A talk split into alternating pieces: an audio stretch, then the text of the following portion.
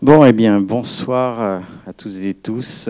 Merci d'avoir fait le déplacement pour cette soirée qui s'inscrit dans le cadre de la journée nationale de la prévention du suicide, même si ce n'est pas la journée pile poil à quelques jours près. Sur Angers, on a toujours été à favoriser le jeudi de façon à ce que les étudiants qui voudraient faire autre chose que ce qu'on les invite à faire de temps en temps puissent venir à des soirées comme celle-ci. Donc merci d'avoir fait le déplacement. Euh, vous avez devant vous le collectif Prévention Suicide 49 qui depuis, euh, depuis maintenant euh, plus d'une vingtaine d'années, chaque année, réalise des soirées thématiques comme celle-ci qui ont été donc souvent euh, dans une forme qui est euh, projection d'un film avec euh, échange, débat avec la salle ensuite. Il y a eu d'autres variantes.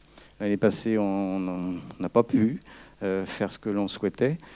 on pourra expliquer. C'est vrai que le contexte a été un peu particulier du fait de, tout ce que l'on sait. Et on s'est dit qu'il fallait absolument qu'on puisse vous réunir pour euh, cet événement hein, que l'on marque euh, chaque année. Euh, dire aussi que la soirée est soutenue depuis maintenant de nombreuses années par la ville d'Angers. On a la présence de Christelle Lardecoffard qui est présente. Merci d'avoir fait le déplacement. Vous êtes adjointe aux solidarités et aux droits des femmes à la ville d'Angers. Et donc euh, cette soirée a été possible grâce au soutien de la ville d'Angers.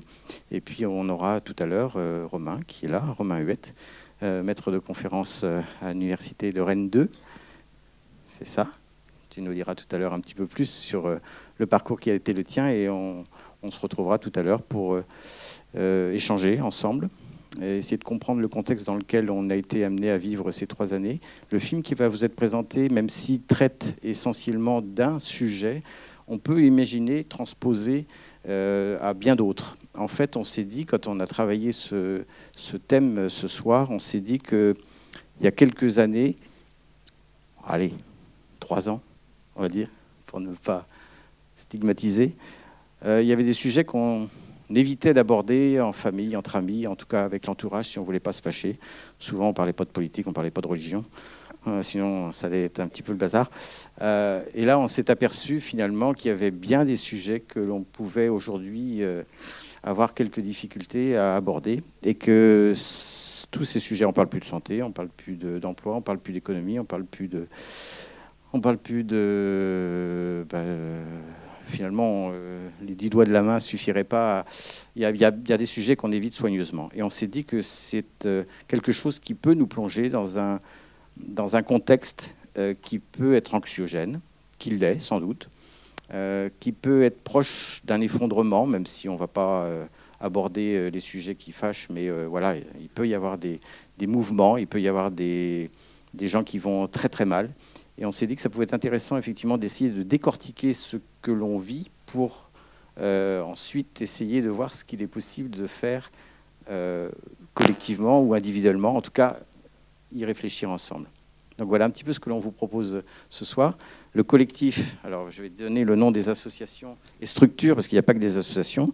L'association AVAS d'aide aux victimes d'abus sexuels, l'association Au cœur des flots, Jean-Jacques, association ACVS 49, association Contact Maine-et-Loire. Ah. Avec le micro en plus. Euh, une association qui vise à faciliter le dialogue dans les familles autour de l'homosexualité, la bisexualité, la transidentité, avec des interventions scolaires et une ligne d'écoute. L'association ALIA. De soins sur les addictions qui accompagnent euh, les personnes consommatrices et leur entourage. Association euh, Dialogue et Solidarité CIDFF. Tac.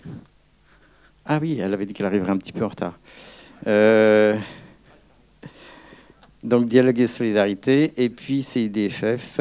Euh, et donc ensuite, nous avons Kera.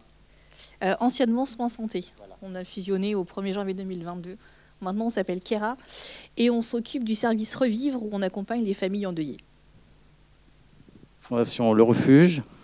Euh, la Fondation Le Refuge accompagne, héberge des jeunes LGBT qui euh, subissent le rejet de leur famille en raison de leur orientation sexuelle. Euh, nous avons une ligne d'écoute d'urgence et nous avons aussi des actions de prévention en milieu scolaire. Et alors un dispositif, c'est pas une association vigilance. Euh, donc c'est un dispositif de veille téléphonique pour prévenir la récidive suicidaire. En lien avec le CHU En lien avec le CHU d'Angers.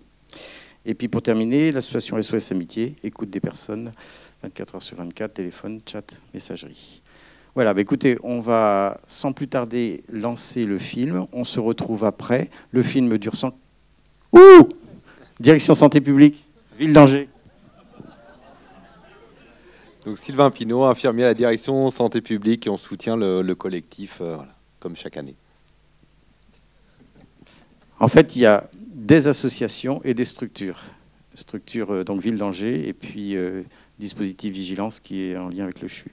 Mais la direction santé publique, effectivement, de façon indéfectible depuis euh, plus de 20 ans, soutient le collectif et a même eu à animer ce collectif et continue d'être présent à nos côtés. Donc Sylvain Pinault, qui est infirmier la direction santé publique, direction de la ville. Là, maintenant, cette fois-ci, c'est complet.